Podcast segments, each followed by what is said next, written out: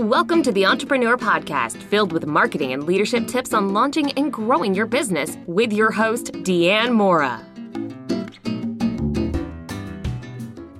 I thought it would be appropriate today to to have as our topic leading through crisis, given what we're all going through at the moment. And you know, when we think about it, our our country really hasn't seen a crisis that's generated this much fear and uncertainty since World War II.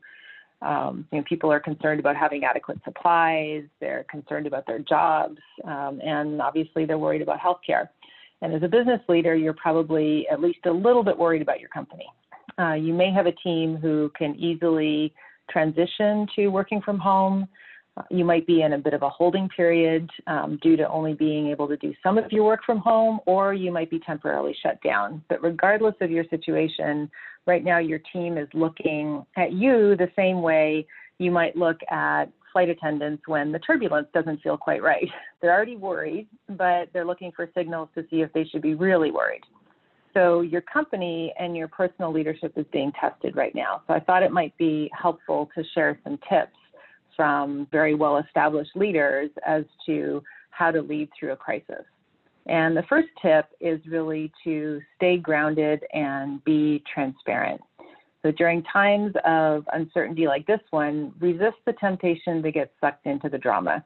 Um, determine the most trustworthy news sources, and in the current case of the coronavirus, consult state and local health services, the World Health Organization, and the Centers for Disease Control and prevention and communicate to everyone openly and demonstrate that you're on top of the situation. Actually, reality, no one is fully on top of the situation, but at least be informed when you're speaking with your team. And the second tip is to create a safe space. And this is something that psychologists tell us that in times of extreme stress, it's really important to establish a safe space. And as a leader, you can do that in meetings with your team by checking to see how they're feeling emotionally and allowing them to express their fears. They need to know that right now it's okay to feel distracted by their worry, and it's okay if they take time during the day to take care of their kids or just go for a walk in the sunshine if that will make them feel better. And the third tip is be decisive. So even though you may have a collaborative work environment, now is really the time for you as a leader to act decisively. So, as the saying goes, there are peacetime generals and there are wartime generals. And during wartime, your team looks to you to set a clear direction. So, you'll still want to consult with your leadership team, but be prepared to quickly make decisions such as whether to continue to provide service to a client who can't pay, uh, how to cover work when a key team member is being pulled away due to family responsibilities, and where to prioritize your spend. And the fourth tip is lead from everywhere. The retired Admiral Thad Allen of the U.S. Coast Guard was in command during the response to the BP oil spill in the Gulf, as well as to Hurricane Katrina and to the New York harbor during the 9 11 attacks. And he was interviewed by the Harvard Business Review about leading through a crisis. And he described the importance of leading from everywhere. So you really need to be in the trenches to understand what your team and what your clients are going through in order to be credible. But you also need to be leading the strategic charge on where your company is going next.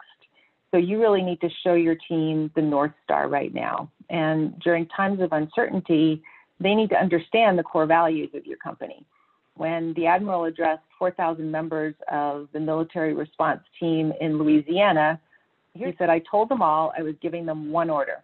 I told them that they were to treat anybody that came in contact with who had been affected by the storm as if they were a member of their own family their mother, their father, their brother, sister, whatever. And I said, if you do that, two things are going to happen. Number one, if you make a mistake, you're going to err on the side of doing too much, and that's okay. And number two, if somebody has a problem with what you've done, their problem's not with you, the problem's with me.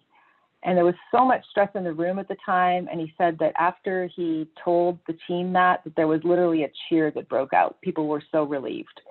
They were so much under stress previously with the perception that things weren't going well that just by providing them with a simple set of core values and a North Star to steer by was really what they were looking for.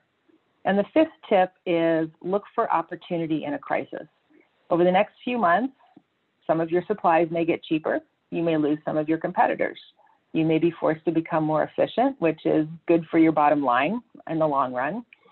And as an example, during the recession in 2008, there were actually several companies who grew. So Groupon was launched in November of 2008 and quickly grew to the point where they turned down a $6 billion buyout offer from Google. Netflix stock rose by 57% during the recession as it positioned itself as a cost effective alternative to cable.